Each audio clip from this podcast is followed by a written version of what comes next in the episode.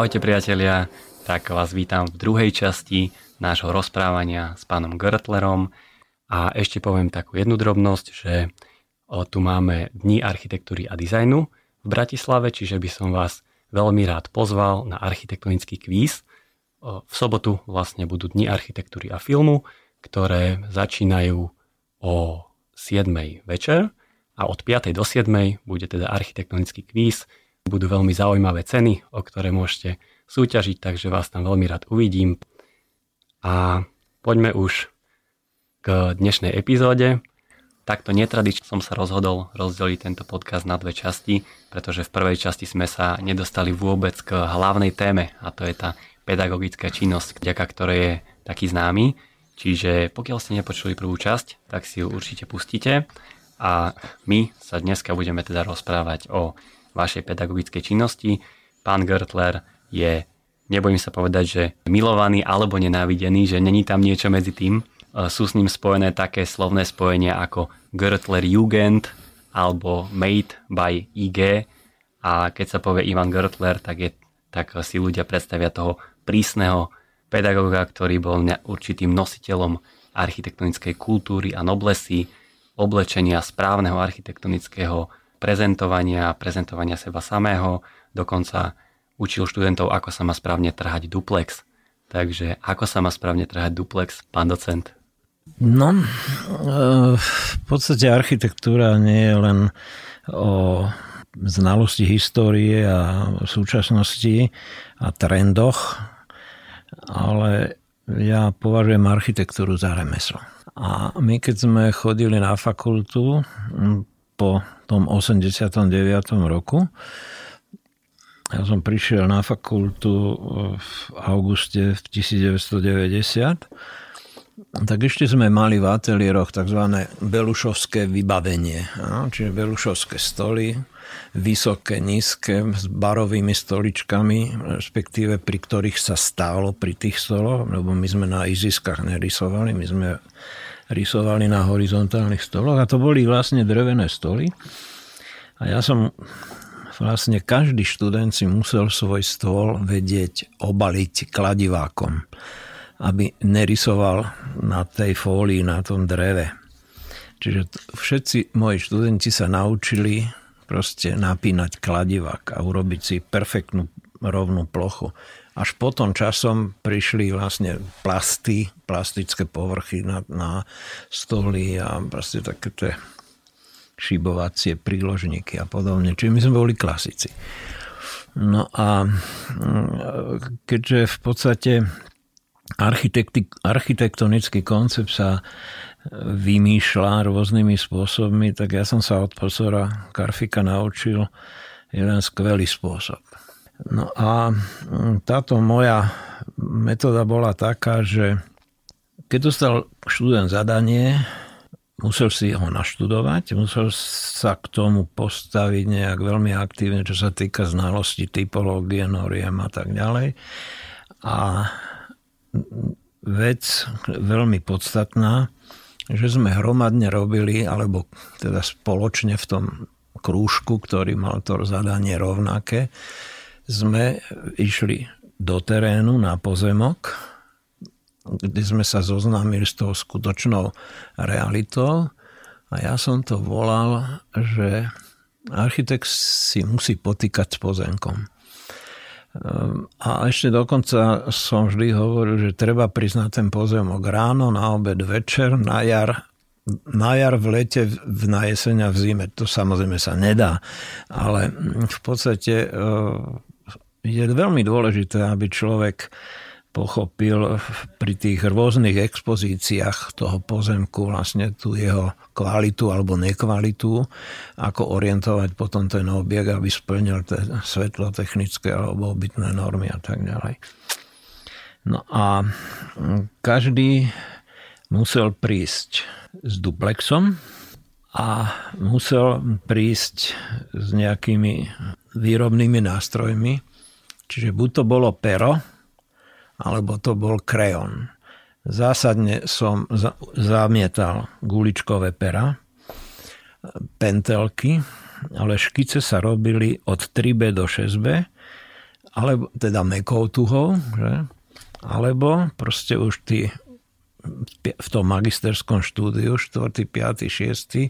používali pero, kedy v podstate sa naučili jednoznačne definovať tú čiaru, pretože to pero sa nedá vygumovať, pero e, sa nedá prekryť ďalšou kresbou, pretože má svoju, jak by som povedal, intenzitu, kdežto tá tuha má úžasnú vlastnosť, že keď odľahčím tú cerusku, tak e, kreslím vlásočnicu, keď pritlačím tak hrubo a podobne a tak ďalej.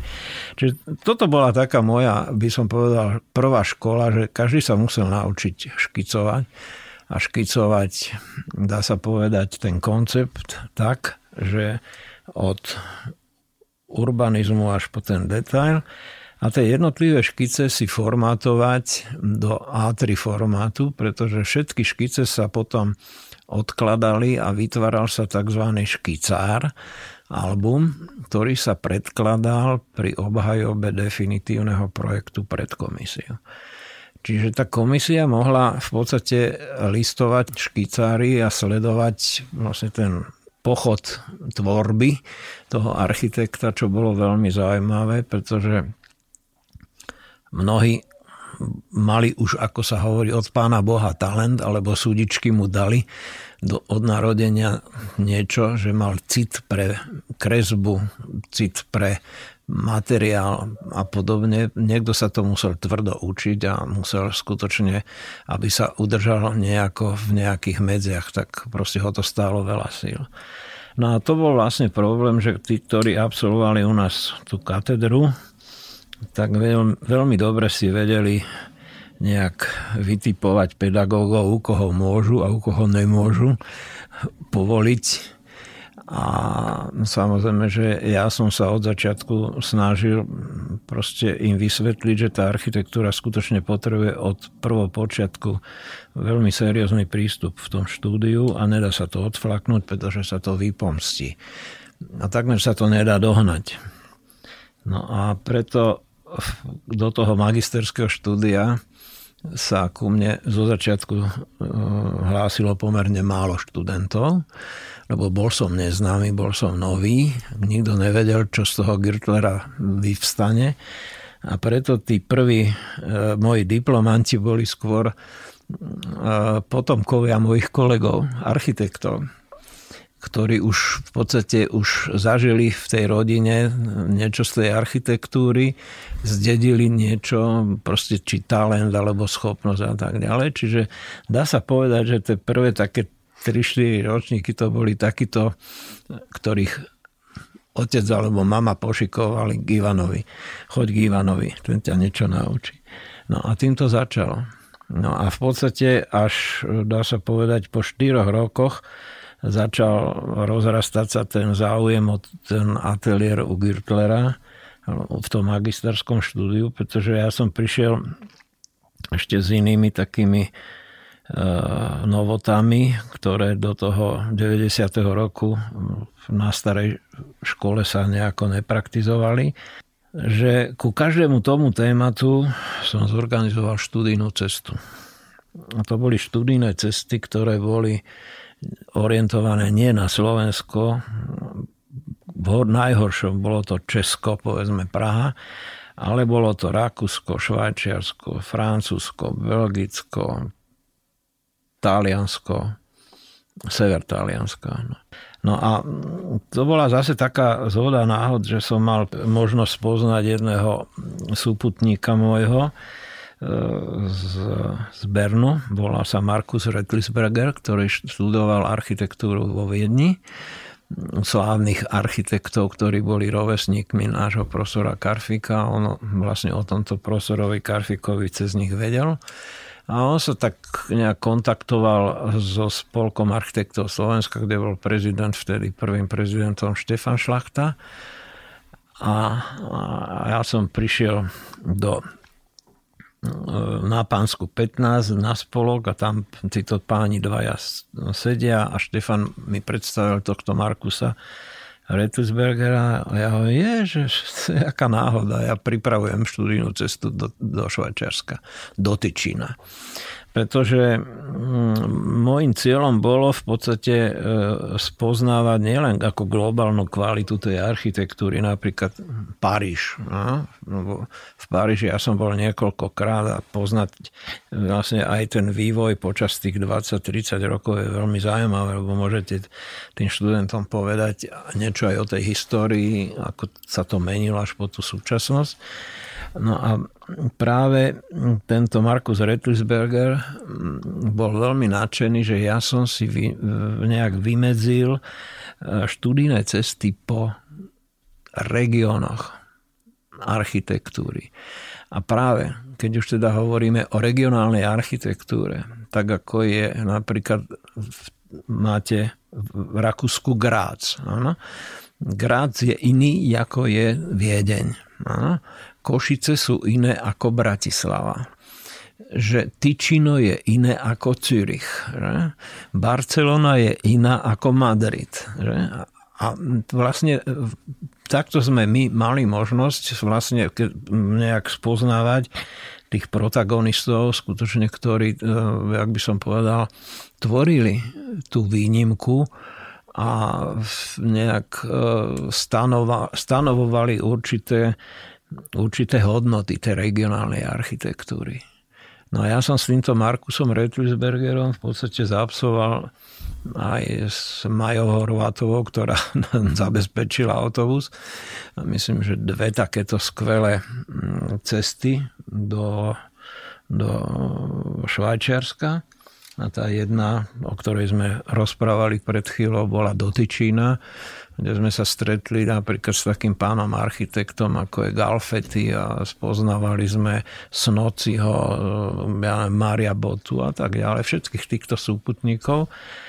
A skvelé na tom bolo to, že ja som si zaumienil, že nenechať si tieto nadobudnuté vedomosti len pre ten okruh mojich študentov alebo študentov na mojej katedre, ale my sme robili po tejto študijnej ceste vo vestibule architektúry výstavy.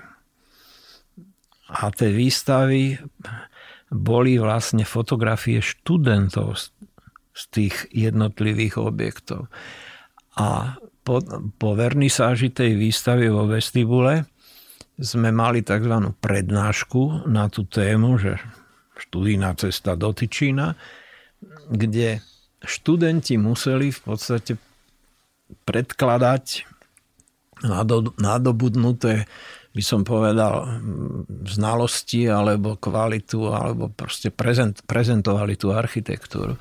Čiže bolo to v to, že ja som ich naučil prezentovať architektúru, vystupovať pred publikom, čo teda nie je jednoduché, lebo pravdu vám poviem, ja keď som prišiel na prvú prednášku ako čerstvý pedagóg. Ja som ako šéf katedry začínal semester eh, typológiou školských stavieb, ktorú som ja robil tých 20 rokov takmer, lebo na katedre sme mali podľa typologických druhov rozdelené po jednotlivých kolegoch, typologické, ja som prednášal školy. Lebo to, bol, to bola kontinuita Karfik, po Karfikovi. Že? A eh, v podstate skutočne naozaj keď som išiel dole na tú prvú prednášku, tak sa mi triasli nohy, pretože keď som sa otočil na tej katedre do toho amfiteátra, videl tam tých 200 ľudí, ak na vás proste pozerajú, jak vás pendlia tými očami a očakávajú, čo z vás bude, tak som úplne sa rozsypal. z toho, aby som nespadol. Hej. Takže som to musel rýchlo predýchať a nabrať odvahu. Čiže aby som to povedal, že vedieť prezentovať architektúru medzi štyrmi očami je jednoduchšie ako pred takýmto publikom a ešte by som povedal publikom, ktoré od vás niečo očakáva. Rozumiete? Očakáva niečo, čo ešte nikto pred vami nepovedal, povedzme, alebo prídete s niečím, čo vás posunie kam si dopredu. A toto bola vlastne tá moja snaha aj pri týchto mojich študentoch, že pri tej výstave, že vystavovali si svoje fotografie, museli vlastne odprezentovať teda ten objekt ako architektúru, ale čo je výborné, že my sme na tých študijných cestách stretali autorov že my sme nechodili okolo tých barákov ako americkí turisti, že obidú barák, urobia si fotky a idú preč. My sme sa stretli s autorom. My sme vošli do toho objektu. Ten autor nám urobil perfektný výklad od konceptu až po realizáciu. Povedal, čo je dobre, čo je zlé, čo by nerobil, čo by urobil inak a podobne. A to boli neuveriteľné skúsenosti, že pochopili tí mladí, že aj majstri niekedy v podstate nie sú so svojím dielom spokojní, pretože už to museli dokončiť v určitom štádiu, ale ešte by to chcelo, ešte by to, ale už sa nedalo. Už termín bol a bolo to treba uzavrieť a tak ďalej. To ako Picasso hovorí, že malba nikdy nie je dokončená, iba opustená. No. Takže vieme asi, o čom rozprávame. No a toto sme my praktizovali niekoľko, niekoľko ročníkov a musím povedať, že malo to veľký úspech. Ehm, väčšinou potom sme robili aj také e, prezentácie týchto našich ciest e, v Techo na Botovej ulici. To bola taká bývalá trafostanica bratislavských elektrozávodov. Už to je samozrejme proste demolované. Ale to bola jedna skvelá spoločnosť, ktorá mala výbornú dvoranu a kde sa robili takéto prezentácie a, a výstavy tak ako keď sme boli e, na jednej z takých posledných e, štúdijných ciest e, s témou fotbalové štadióny. To prišiel na fakultu v podstate prišli dvaja zástupcovia fotbalového slovenského zväzu za našim pánom dekanom, profesorom Gálom, že Bratislava uvažuje z výstavu fotbalového štadiónu na európskej e, úrovni a že proste a tak ďalej, či by sme nerobili nejaké, štú, nejaké štúdie a tak ďalej. No a Peter Galako, môj kolega zo štúdií, to posunul na mňa. No a ja som sa dal dokopy s týmito pánmi a e, dal som im jedinú podmienku. Hovorím, my kým začneme robiť teda tie štadióny, ako projektovať, by som bol rád, keby sme mohli zaabsolvovať študijnú cestu po Rakúsku a Nemecku a Švajčiarsku, pretože to bolo tesne po majstrovstvách Európy, ktoré organizovali Švajčiari a Rakúšania a tesne pred majstrovstvami sveta, ktoré mali organizovať Nemci. A, a čiže podstate, to bolo kedy? Ktorý rok? 2005. No a práve všetky tieto tri štáty k týmto majstrovstvám, či v Európy, či sveta, vlastne vybudovali nové štadióny. Uh-huh. Čiže my sme išli po fungl nových štadiónoch. Jedine, jedine, ktorý štadión sme nevideli, nemohli vidieť, bol v Kolíne, pretože tam akurát mal pápež, ako svätý otec mal stretnutie svetové s mládežou, tak to sme museli vypustiť, no nám to kolidovalo.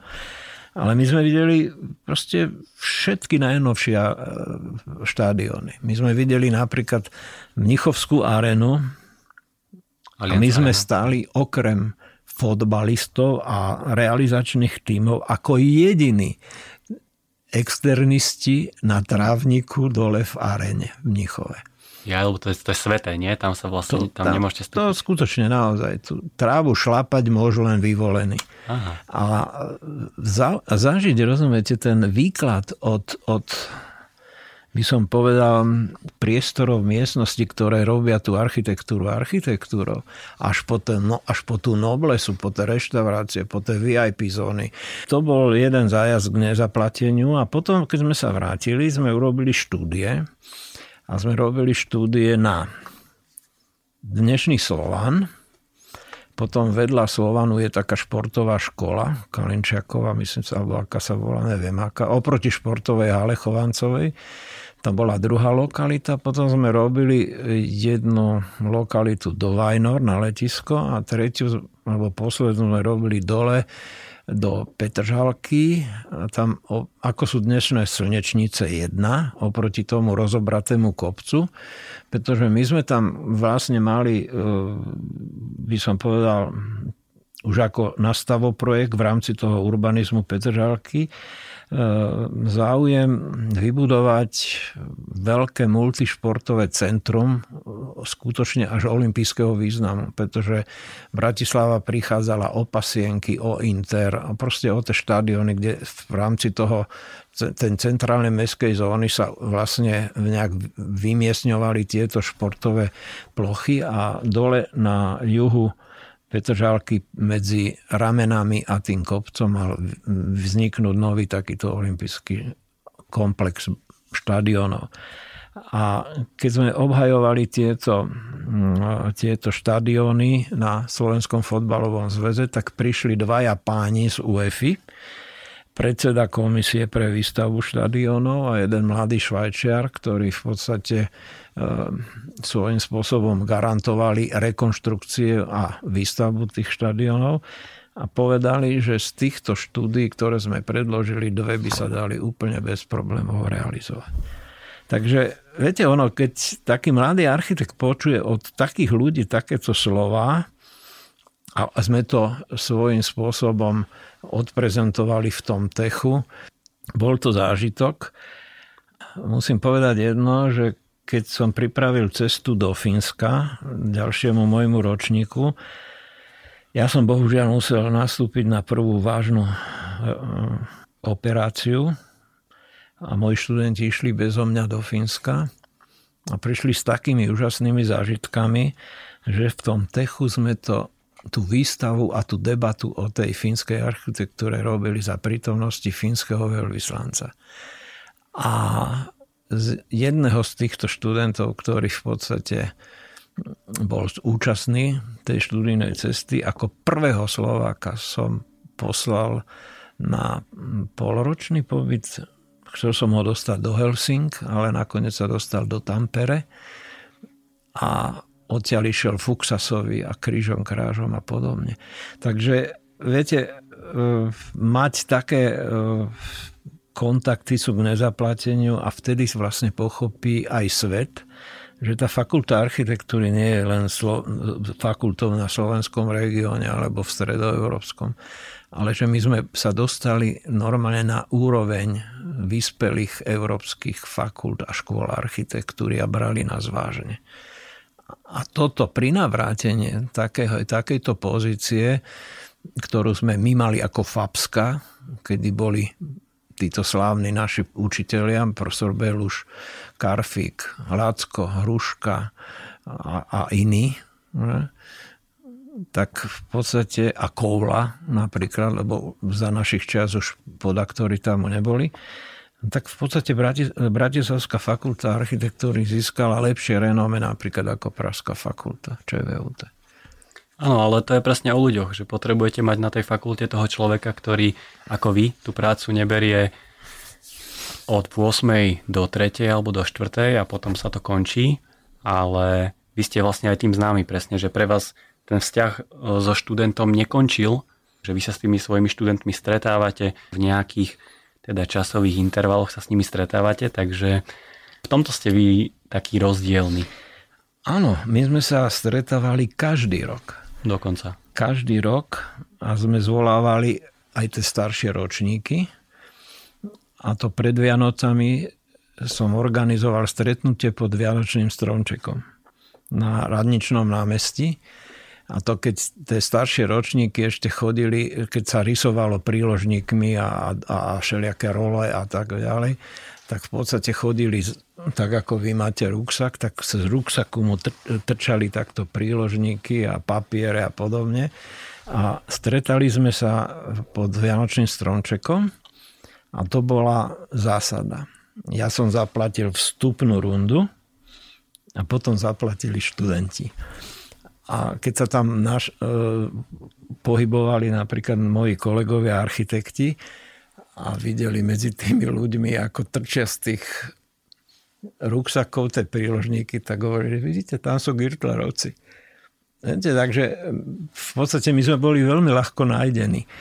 Ale to, že sme to robili každý rok, to malo neuveriteľnú, proste by som povedal takú až familiárnu náladu to navodzovalo. To je ale to, čo ja tvrdím, že mm, treba mať metódu byča a cukru. Rozumiete? Nemôžete len chceť, ale musíte aj dávať. Ale e, to možno sme už aj o tom rozprávali. Vy hovoríte o tom, že som kopec ľudí naučil niečomu, ale viete, koľko ja som sa od tých mladých ľudí naučil? Ja som bol možno snad jeden z prvých zo starších generácií architektov, čo som vedel AutoCAD. A mňa to naučili študenti. A ku koncu, ku koncu termínu diplomoviek alebo odozdávania projektov mi posielali normálne cez e-maily mi posielali koncepty, ja som im to červeným tam doráfal vlastne v, v tom keď a poslal naspäť. Ale nie, že urobil krížiky, že takto nie, ale ja som mu to vykreslil, že teda to hygienické jadro takéto, alebo onaké.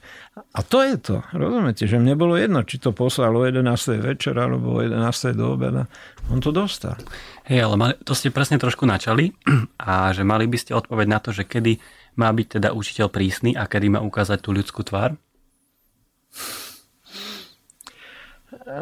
Viete, to je, to je taká ľudská alchymia, pretože vy v tých prvých kontaktoch v tom druhom ročníku, keď dostanete tých elevov po tých prvých projektov rodinných domov, lebo v podstate tá malá občianka sa robí v druhom, tak e, keď ste vnímaví a e, komunikujete s tým študentom, vy z neho dostanete viac, ako si on myslí. A to je tá finta tých Arabov, čo sa spomínal, že oni, tí Arabi sa zdali byť veľmi primitívni, ale oni, oni, oni vás rengenovali a dostali to, čo chceli. Oni vedeli, že buď ste e, priateľ, alebo ste nepriateľ. Buď ste neznášanliví, alebo ste žičliví. A toto je vlastne aj medzi tými študentmi. A tam potom musíte vedieť, že kde musíte vedieť pritlačiť, kde môžete povoliť. Že? Ale vec je tá, že mojou zásadou vždy bolo robiť to veľmi seriózne, pretože hneď ten základ, tie prvé ročníky na tej fakulte alebo na tom štúdiu architektúry musia byť veľmi seriózne. Pretože keď začnete, jak sa hovorí, dínom dánom, tak potom vás nikto už nedá dokopy. Rozumiete? Ale keď viete, že architektúra architektúra má okrem toho, že je to umenie tvoriť, ale je to aj technické dielo, ktoré musí mať určité zásady, aby vôbec existovalo alebo mohlo byť. Že? Tak potom sa s takým človekom dá robiť. Že? A naučila ma to profesorka Alena Šrámková, ktorá bola z hodov okolností mm, z hodov okolností e, šéfkou štátnicovej komisie, keď končila taká partia, že, že Hantabal Čierny, Kelbel, Kiaba, Pavuk, Skoček, Topolčanska. A, a keď sme išli proste na komisiu, tak Alena Šramková, Karfíková žiačka, absolventka, mi povedala, Ivane, neboj se, vyhoď ho, vyhoď ho, když to neznám, vyhoď ho. A to jen dobre udeláš. Viete, ale zase vyhodiť a vyhodiť je rozdiel. Lebo keď niekoho idete vyhodiť, musíte mu povedať, prečo ho idete vyhodiť. Musíte mu povedať, že keby ste toto vedel a toto by sa splnilo, tak jednoducho ideme ďalej. Ale na takom základe alebo na takej vode, ako ste vy varili, tak na tom sa nedá.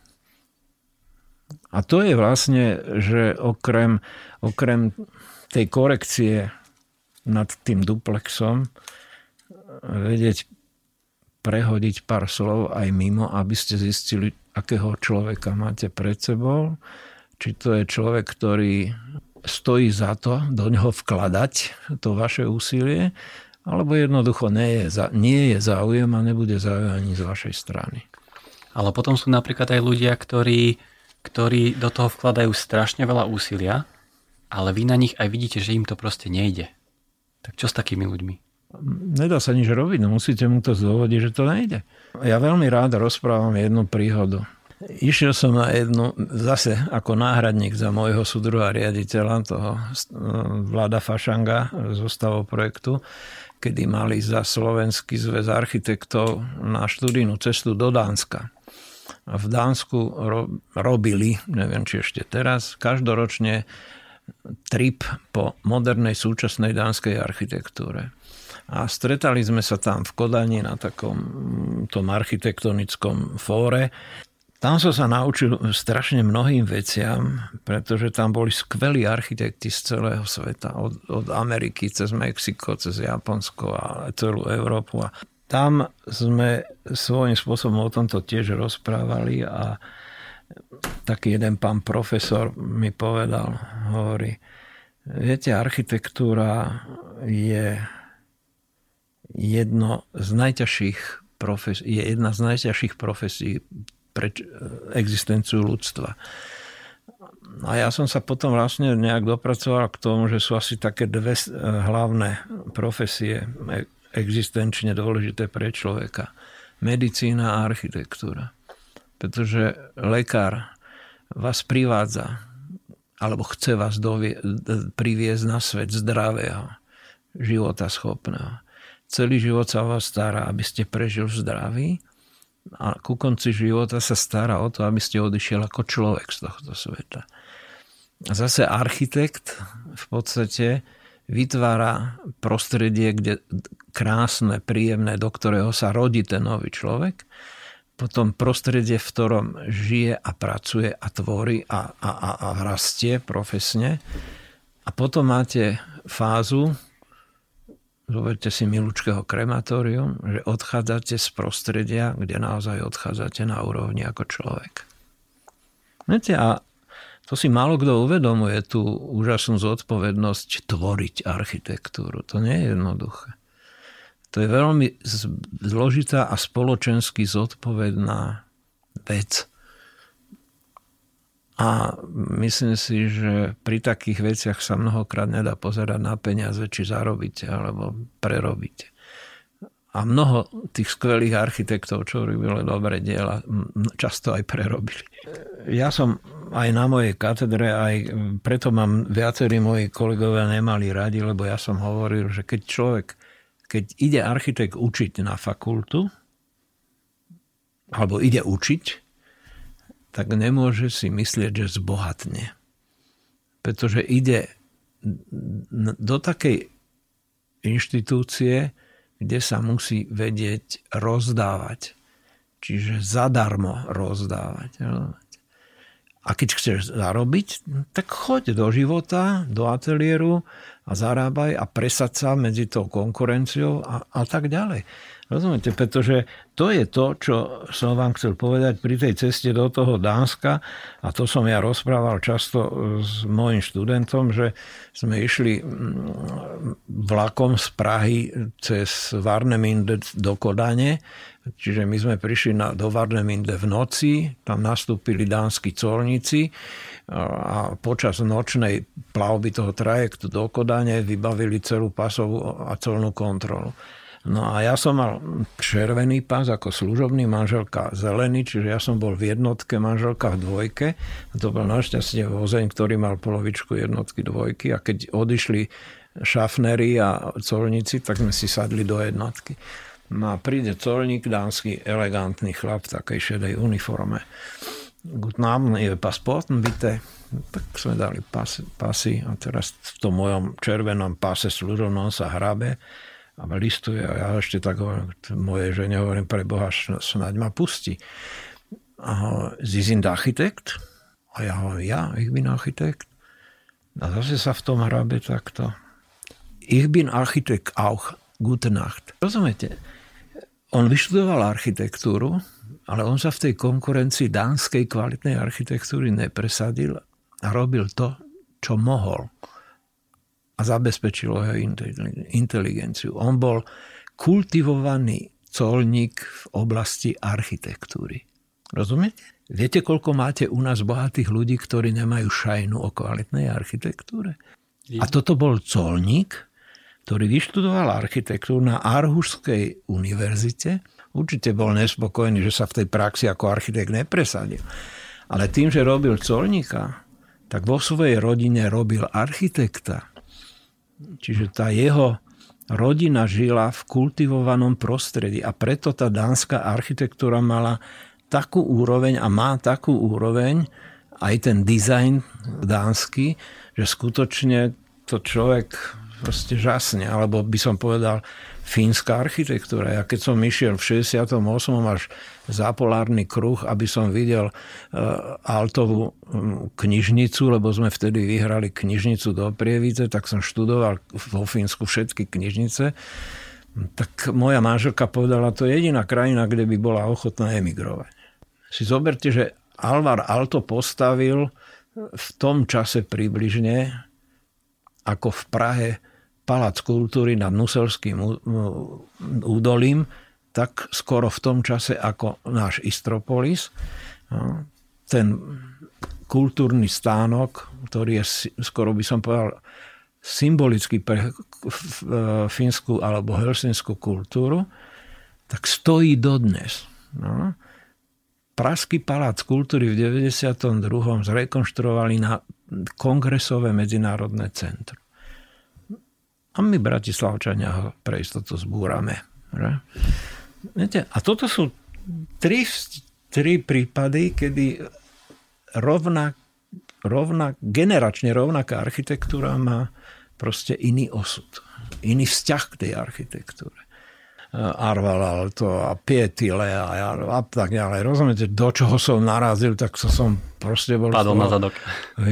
Proste uveličený, že v takej krajine, kde Fíni hrali ekonomicky proste druhé husle vedľa Švédov, rozumiete, vedľa Dánov a Nemcov, že proste taká kultúra neuveriteľné. A dodnes. No?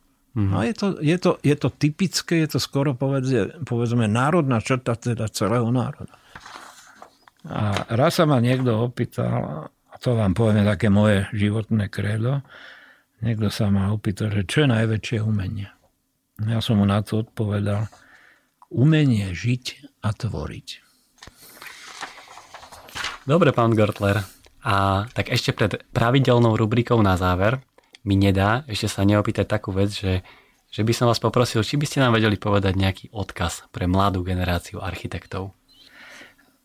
Viete, mňa trochu tak ako, nie ani mrzí, ale ma postradám to, že v tejto dobe, hlavne poznačenej covidom, ale aj touto modernou technikou, ako si sa stráca osobný kontakt medzi ľuďmi.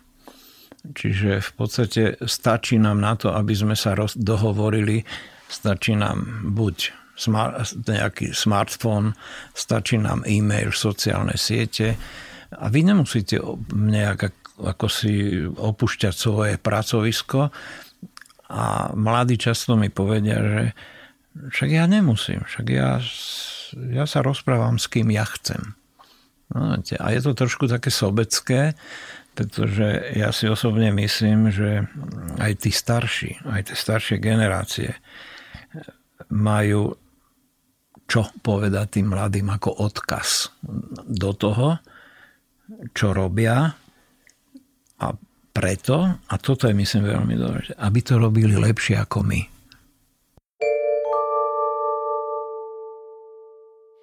Tak poďme na pravidelnú rubriku na záver. Co? To máte trošku napočúvané z tých dielov, to sú otázky, ktoré sa opakujú. Čiže prvá otázka z pravidelnej rubriky je, aký je váš najobľúbenejší neúspech? Najobľúbenejší neúspech je teda niečo negatívne, ale vďaka tomu sa stalo niečo pozitívne a to je ten pozitívny odkaz a preto na tento neúspech úplne nespomínate tak strašne fatálne a negatívne. Mrzí ma, že keď som vstupoval do architektúry a chcel som získať v tej architektúre akési profesné alebo spoločenské postavenie, uznanie, že som uprednostnil architektúru pred rodinou. Nevedel som sa podeliť 50 na 50. A to bolo teda v akej fáze? To bolo, keď sa nám narodili deti. To boli malé deti a vtedy sme v podstate sa snažili uplatniť ako e, architekti v celoštátnych architektonických súťažiach, aby sme získali nejaké realizácie, len bohužiaľ to boli vyhraté súťaže 68-69 a keď sme spracovali realizačné projekty napríklad na Prievickú knižnicu, tak prišla normalizácia a všetko bolo zastavené a proste nič sa nestávalo.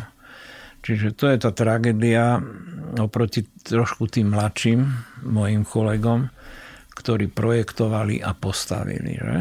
Keď si zoberiem napríklad e, Slovenské národné divadlo, že? Kusy Paňak. To boli mladí chlapci, ktorí vyhrali a zo do okolností profesor Karfik bol predseda poroty. Že? A vyhrali tú súťaž a postavili. Že? Za 27 rokov. A to bola dosť taká, ako by som to bol taký e, profesionálny odrazový mostik, že proste na základe toho dostali ešte ďalšiu možnosť, ďalšiu možnosť to, čo nakoniec aj e, Palo Paňák e, vo vašom podcaste nejak komentoval, že, alebo vy ste sa ho pýtali, že sú vlastne autory mnohých národných architektúr, že aké sú rozdiely medzi národnou a takou architektúrou. No proste vedeli to. Že? Ja som bol napríklad v porote, keď vyhrali banku, Slovenskú národnú banku. Som bol v porote vtedy ešte so Štefanom Svetkom a Štefan Svetko prišiel s kresbou, kde si on bol zo Slavína nakresliť tú lokalitu okolo rozhlasu a vôbec celé to panoráma Bratislavy, a kde si on proste premietal tie jednotlivé návrhy a zistil, že proste tento ich výškový koncept kusy paňak je najlepší. Ačkoľvek boli to moji favoriti už od začiatku. Takže mm, to bol, to bol pech. To bol pech, že my sme sa tam proste nedostali. No a potom sme zmenili štát, štáciu, že sme išli z, z toho školsk, projekt, štátny projektový ústav kultúrnych a školských stavieb. Sme išli na stavoprojekt, kde sme sa venovali Petržálke. No a tam sme robili väčšinou tie urbanistické štúdie. Mm-hmm. Centra 4, kde v podstate sme v 78. už počítali so zastávaním nábreží, proste okrem Janka Krála, tak ako si to máme, viete, ako by to malo byť. A kde si myslím, že tam oproti Národnému divadlu by mala byť nová kongresovo-kultúrno, ja neviem, akási sála, nie tuto na rozhraní starého a nového mesta, rozumiete, to je, to je, to je zabudnutá lokalita, to nie je nič. Ale Dunaj ako veľrieka, nepoznám proste jednoducho svetovú európsku metropolu, ktorá by nevyužila, nevyužila ako rieku alebo vodu na, to, na ktorú by nepostavila symbol svojho, svojej, svojej súčasnosti. Tak by som to A my to capneme na, Trnavs, na Trnavské mýto. Aká je vaša najhoršia vlastnosť? Ja som sa to opýtal proste v mojej rodine a všetci sa zhodli, že moja tvrdohlavosť. Proste ja si zaumiením a nepovolím. A idem. A nerobím, neviem často urobiť, by som povedal, to odbočenie vľavo vpravo, čo ste aj vy naznačovali, že predsa aj pri tej pedagogike človek musí niekedy ubrať a musí byť ako si ľudský alebo ľudskejší ako len prísny a, a dôsledný a onaký a taký. Ale to jednoducho aj z toho môjho športu, kedy som bol v, v tom československom výbere na Olympiádu do Tokia jediný vysokoškolák a som chcel dokázať, že tak ako mohol byť predchodca, olimpijský víťaz v Ríme e, v ťažkej váhe Juri Vlasov. On bol lekár, medik. Rozumiete? Ja som si povedal, a prečo by som ja ako architekt nemohol byť olimpijský víťaz?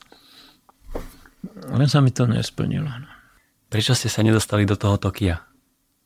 Lebo v tom rozstrele bol lepší kolega z Ostravy, ktorý nakoniec prišiel so zlatou medailou. No. Zdražila z Ostravy. Ale musím povedať z toho nášho bratislavského senzačného dorasteneckého a juniorského manšaftu, kedy Bratislava mala najlepšie spieranie, bol olimpionik s medailou zo Soulu Ondrej Hekel v trhu. To bol jediný slovenský spierač, ktorý úspel na Olympiáde s kovom. Kedy bolo Tokio? Tokio bolo v 64. 60. a Seoul bol, ne, neviem, pár rokov potom, neviem, či 8 alebo 4. No. Lebo napríklad Rím bol 1960 a to si pamätáte, tie disciplíny boli v niektoré v tých eh, antických pamiatkách robené. To sa považuje za jednu z najkrajších olimpiád, lebo hlavne nie, zápasenie. Nie len tam, nie len tam, ale v Pierluigi Nervi postavil kopec krásnych palácov športových nových, ako pre rímsku olimpiádu. To áno, ale teraz, že v tom spojení skôr, že olimpiáda ako niečo, čo vzniklo v antickom Grécku, áno, áno, tak zrazu áno. sa to zápasenie dialo, myslím, v tej bazilike Maximiliána, alebo tak nejak sa to volalo. Bolo to síce taká zrúcanina, ale bolo to vlastne tam, to malo úplne inú atmosféru. S takým tým prírodným hľadiskom, určite poznáte také fotky. Taký amfiteáter. No. no. Tak zažiť Olympiádu ako športovec je takisto, aj keď nevyhráte, je úžasným zážitkom. Nie je podstatné vyhrať, ale zúčastniť sa. To je také trošku modifikované heslo Olympionika. Aká je vaša najlepšia vlastnosť? Najhoršie otázky, to je horšie ako architektúre sa baviť. No, že, že sa rád rozprávam s ľuďmi, ktorí majú záujem sa rozprávať. A majú záujem sa niečo dozvedieť. Ale viete napríklad aj počúvať a zmeniť svoj názor, keď ste taký tvrdohlavý? Samozrejme. Musím povedať, že ja som po profesorovi Karfikovi v začiatkom 90. rokov zažil e, úžasnú dobu, kedy som ako prodekan fakulty prezentoval v Brne e, profesor Ruler ako dekan zorganizoval na vele, vo veletržnom areáli takú konferenciu o vysokom ško- architektonickom školstve v Československu. A ja ako prodekan som tam prezentoval teda našu fakultu architektúry a práve vtedy som tam spoznal zakladateľov bloku československých architektov a výtvarných umelcov, ako bol Prager, Karfik bol čestný predseda, profesor Ruler, proste e, kopec fantastických ľudí ktorí boli podstatne starší odo mňa. A musím vám povedať, že aké, kedykoľvek, akékoľvek stretnutie s nimi, ačkoľvek ma oni považovali za, by som povedal, úspešného pedagóga na architektonickej škole, ja som sa strašne od tých ľudí veľa naučil. Neuveriteľne som sa obohacoval každým sedením a ničím iným, len počúvaním. A dával som im také krátke otázky, asi ako vy mne, ale vždy som chcel vedieť to, čo som chcel a oni mi povedali a s takou úžasnou, by som povedal, bezprostrednosťou a tak vedeli rozvinúť tú myšlienku, že ste zistili, že to je, hádam, asi najväčší problém sveta vtedy. A vedieť uchopiť také niečo je veľmi problematické a veľmi ťažké. Viete, hovorí sa zlato, zlato mlčať a hovoriť striebrom. To je jedno z veľmi zaužívaných porekadiel a z takých, ktoré ja si neuveriteľne vážim a cením, len niekedy, niekedy to nedodržuje. Byt alebo dom? Zažil som aj jedno, aj druhé a poved- môjim kredom je, a to aj profesor Karfik povedal, každý, každý architekt by si mal postaviť pre seba dom, pretože by zistil, že aké je to ťažké, aké je to zložité. A ešte naviac, že e, samozrejme nemusíte mať e, takú dôveru v rodine, že nechajú to na vás, ale že celá rodina sa podiela na tvorbe toho budúceho bydla. A musím vám povedať, že v mojej e, projektovej a realizačnej činnosti som postavil v Bernolákove pre syna môjho kolegu stavu projektu, ktorý z hodov okolností stavebný inžinier mal stavebnú firmu a požiadal rodinný dom a on mi hovorí, ja sa opýtam, a prečo odo mňa, však sú mladší, ktorí robia modernejšie. Nie, ja to chcem od vás. my sme sa tak fantasticky vedeli zhodnúť na tom koncepte, že len my dvaja sme proste koncipovali a stavali ten dom. Dokonca sme vyberali príbor a porcelán a nábytok. A prišli Vianoce, keď už bol objekt zrealizovaný, proste všetko, parková terénna úprava, všetko perfektne dokončené. A vtedy tento mladý pán, stavebný inžinier, doviedol s kľúčami svoju manželku a jej otvoril ho. A toto je tvoj toto je môj vianočný darček pre rodinu a pre teba. Tá žena nás nechala robiť v absolútnom kľude. Neuveriteľne. Ale ona o tom vedela? Ona vedela. Aha. Lebo to ale môže ne, byť ale, taká... Ale, ale proste ona, ona, viete, lebo sú také ženy, ktoré hovorí sa, že muži platia, ženy rozhodujú. Ale skutočne ona, ona povedala si tak, že tá dôvera je vo vás dvoch a ja viem, že to robíte dobre. Tak to je vzácne, to je vzácný prístup. Aké je vaše najobľúbenejšie jedlo? Viete čo, ja, ja zjem všetko. Ja keď som bol v Tajsku, som jedol všelijaké potvory.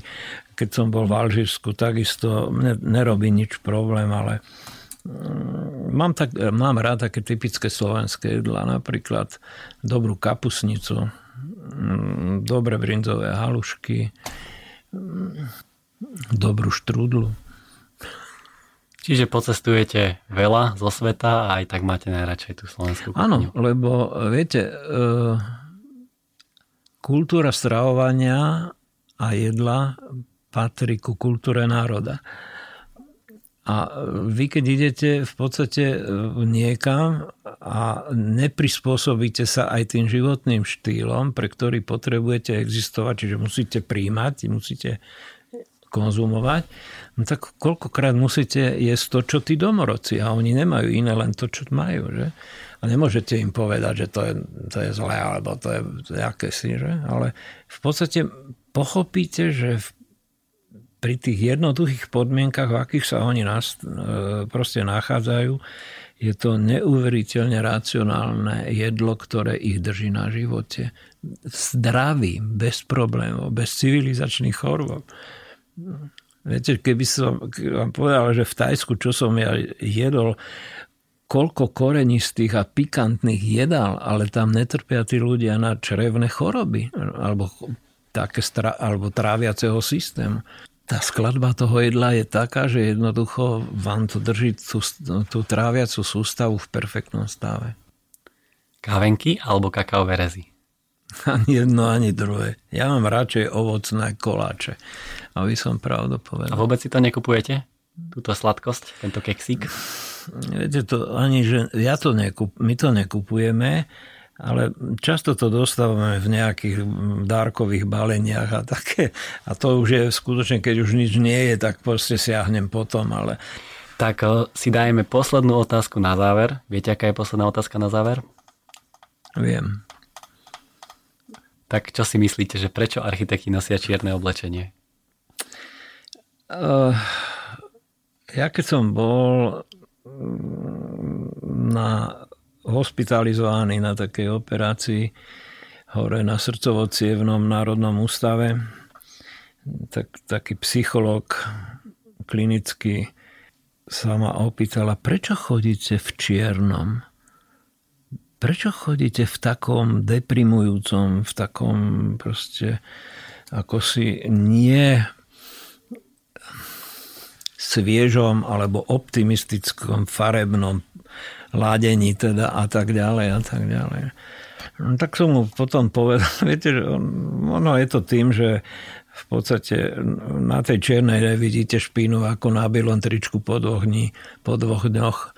Viete, že to je taká trošku... Ale zase na druhej strane, viete, každá taká kasta e, ľudí ako si preferuje e, tú čiernu farbu a aj tí architekti asi sa svojím spôsobom tak samozrejme začneli, začlenili do takého, že sú čierni, rozumiete? Len majú trošku viacej fantázie v tej móde alebo v tých doplnkoch a podobne. Nechodia tak uniformovane ako, nechcem povedať, e, iné kategórie. Ale je to možno taká pohodlnosť. Ale ja to tak ja to tak mením. Ja nie som až taký zástanca, až ortodoxne čierny. Ani dneska nie som čierny. Dneska nie ste čierny. Tak sme sa dostali na záver. Čiže by som vám na záver veľmi pekne poďakoval. Som strašne rád, že sa nám podarilo takto stretnúť, pretože vieme, že to trvalo dosť dlho, ale nakoniec sa to podarilo. Pevne verím, že teraz, keď táto epizóda vyjde von, tak všetci tí vaši študenti, ktorí vám prešli rukami, tak sa príjemne potešia a že si vás opäť budú môcť pustiť, vypočuť a, a budú mať opäť pocit, že vás stretli. Takže, takže ďakujem ešte raz, že ste boli mojim hostom a že ste prijali pozvanie. Ja sa vám chcem poďakovať, e, že ste ma oslovili, ačkoľvek skutočne dlho to trvalo, kým sme sa stretli takto z očí v oči. A pravdu povediac, je to pre mňa po dlhom čase veľmi zaujímavý dialog medzi mladým a vyslúžilým architektom. A chcel by som vôbec vám aj mladej generácie popriať veľmi veľa pracovného elánu, hlavne veľa zdravia, pretože bez toho to nejde, pokoja a, to, a toho šťastia, ktoré musí mať každý. Pretože viete, čo sa hovorí, že na Titaniku boli všetci zdraví a bohatí, len nemali šťastie.